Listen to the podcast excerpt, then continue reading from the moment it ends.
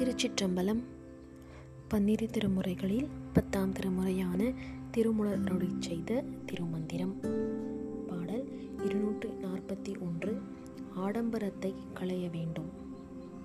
பாடல் மூடங்கெடாதோர் சிகை நூல் முதற்கொள்ளில் வாடும் புவியும் பெருவாழ்வு மண்ணும் பீடொன்றிலானாகும் ஆதலார் பேர்த்துணர்ந்து ஆடம்பர நூல் சிகையறுத்தான் அன்றே.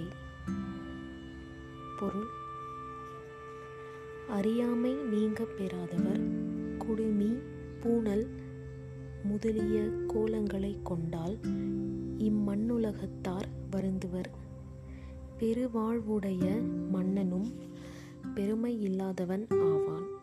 எனவே வேடத்தின் உண்மையை மீண்டும் ஆராய்ந்து அறிந்து ஆடம்பரத்துக்காக அணியும் பூணூலையும் குடுமியையும் களைந்து விடுதல் நாட்டுக்கும் மன்னனுக்கும் நல்லது.